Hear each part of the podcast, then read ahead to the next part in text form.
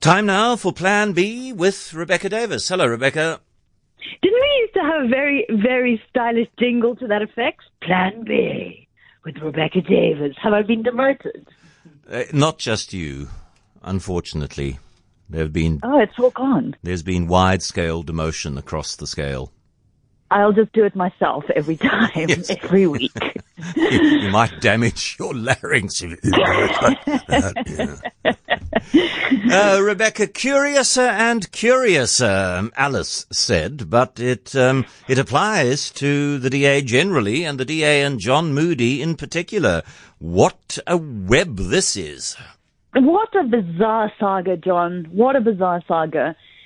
Now we were expected to take it on trust from the DA top brass, thanks to their press conference today, that John Moodey was fleeing what John Steenhuisen called the most serious, one of the most serious cases ever to go before the DA's Federal Legal Commission.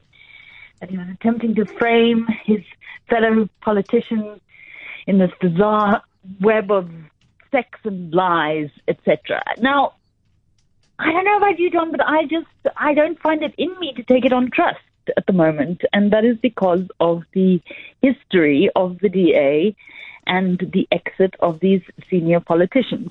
I also find it bizarre that you can hold a press conference like that and then produce no proof whatsoever to that effect. So we are still uh, in a he said he said situation, despite what they may say. The DA says it has recordings, it has taped phone conversations and all sorts. I mean, I've spoken to people from the Moodey camp who say actually they have evidence as well. So, you know, it is still up in the air. They admit that the, the investigation was not complete, rather, the investigation was that the disciplinary process was not complete. Also begging the question why, in that case, they are treating it as if it was a fait accompli.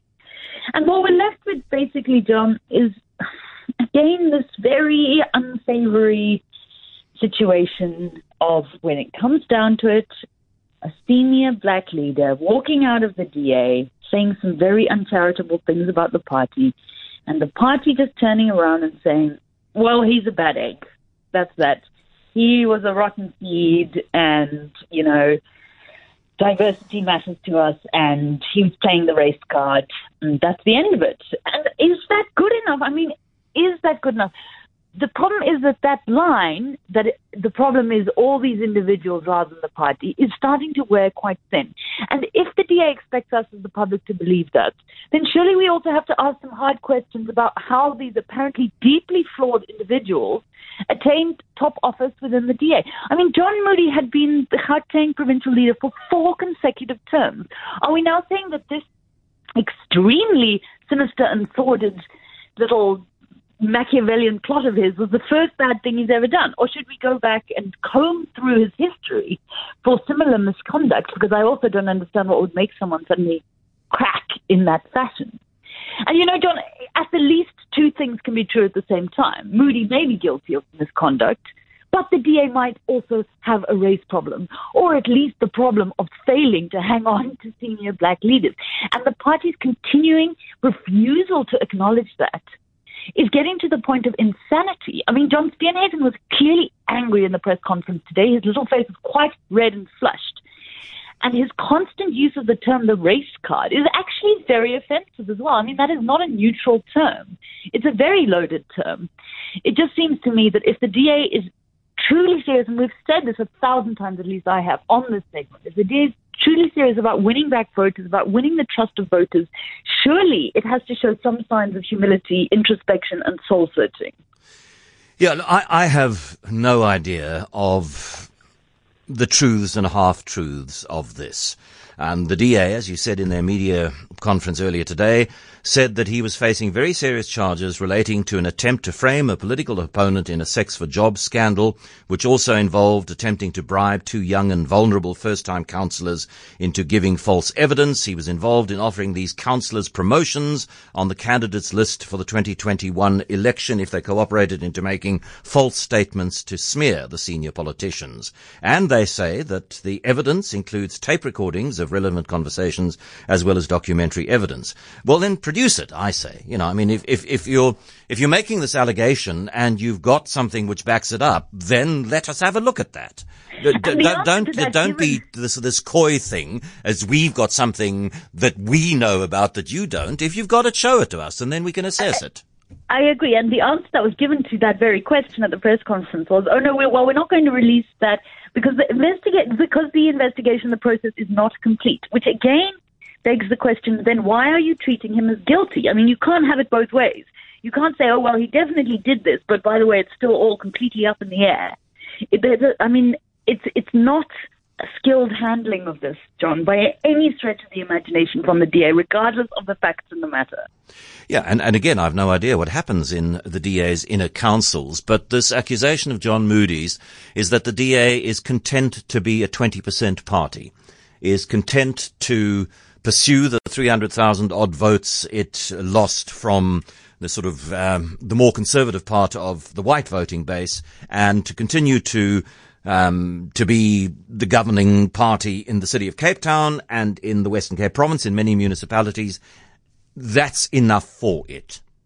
And, and, I mean, again, you know, whether, whether that reflects the thinking of John Steenhuisen and Helen Zille and the other people in the federal executive, I don't know.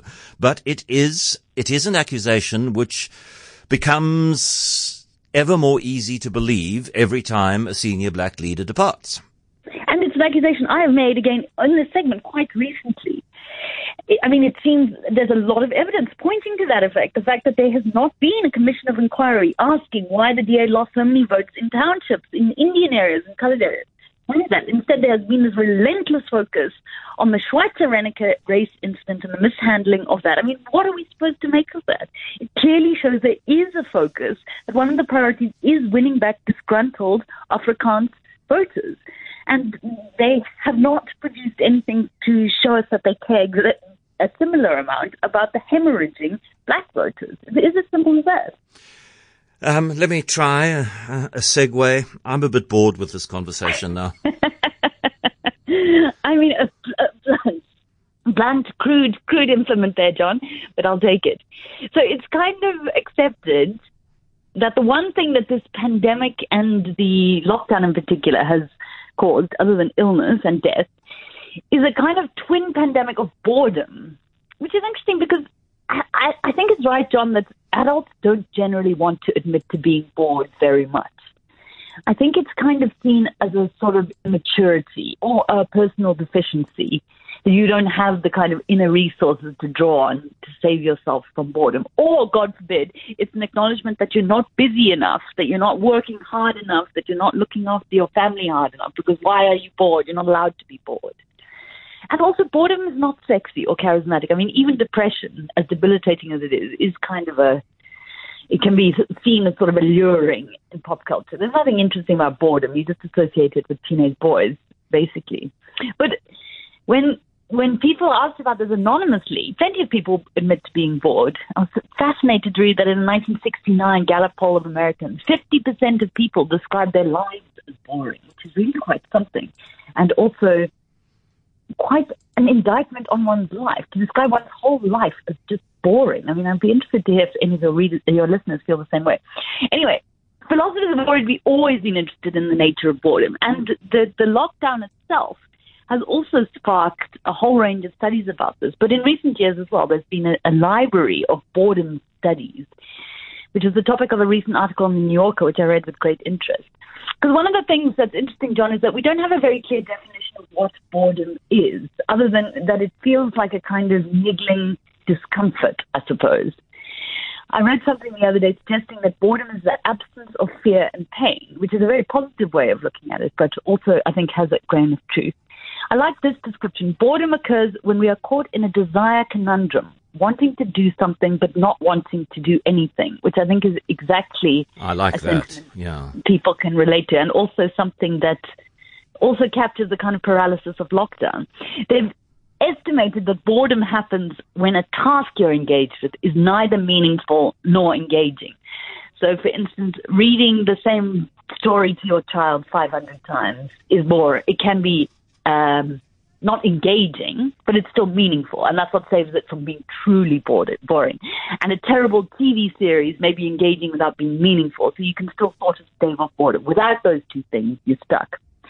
But if you are bored when you by a task that you're doing, the, the recommendation is to remedy it by either listening to music or doodling, if possible. But the, the, the, the more existential kind of boredom that many of us have been feeling during the pandemic a boredom when you are just doing nothing. One of the most healthy things to do is actually being able to acknowledge face your boredom frankly and kind of own it. That turns out may actually be an indicator of quite robust mental health. So say it with me, John. I'm bored. I'm no, I, am not. I'm fascinated listening to you. so I'm, I'm, quite happy to say it. I, I'm, I, I yeah, I don't know. There are times when when I feel that I should be doing something, but I don't want to do anything, and and and, and that the way that was described makes a lot of sense to me, and I I'm I don't fret about that. I just go, okay, well, I'm in one of those not moods. It's not a mood. I'm, I'm in one of those states at the moment where I think mm-hmm. I probably should be looking for something to do because I've probably got quite a lot of important stuff to do. But hey, I don't feel like it, so I'm just going to stare at the ceiling and I'm comfortable. But it's also important that that not be pleasurable because that itself is not boredom. That is then just a very pleasant kind of daydreaming. It's important there be an element of irritation or discomfort for it to count as true boredom. Oh, you're such a hard task mistress. You really are. Can we talk about Kataza? What is Rebecca? What is Rebecca Davis's take on the baboon story, which has been um, yeah, I mean, a vast part of Cape Town couldn't care less, but the part of Cape Town that cares, cares very deeply. Have your phone lines been blowing up over this yep. issue? Yep. I thought so. I mean, I just feel, John, it's so fascinating the way this has captured, as you said, very certain groups in Cape Town, but also unexpected variations within it. I think the way we respond to animals often says more about us than them. I was so struck by a statement today by one of the chief baboon advocates describing Kataza by saying, This boy has been running, running, running. He's very stressed. I mean, that is very anthropomorphic description, you know, the attributing of human characteristics to animals. This boy, he's not a boy, he's a male baboon, an adult male baboon. I think that the way we react to this story says a lot about our personal politics.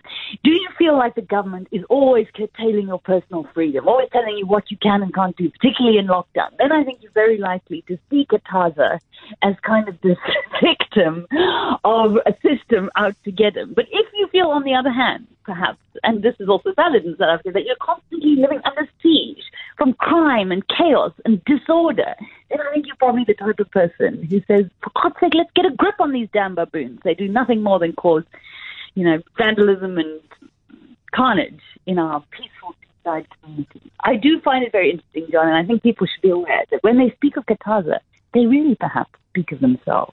Somebody's just WhatsApped Rebecca to say, Oh, feel so happy that I'm mentally healthy, according to Re- Rebecca. I was so bored a couple of weeks ago.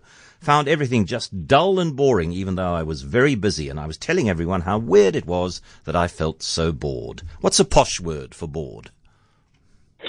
I think bored would be the posh word for bored because some of the words you assume would be posh, like the French variations, are terribly unposh. We must always remember that, John.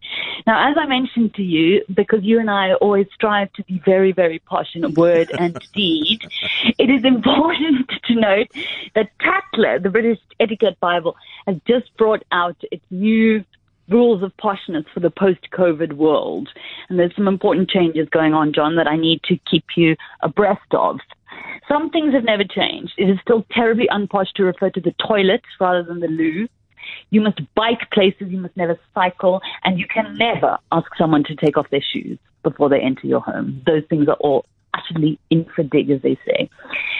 In the post COVID world, what is a terrible breach of poshness is homemade masks in floral fabric. Terribly, terribly embarrassing.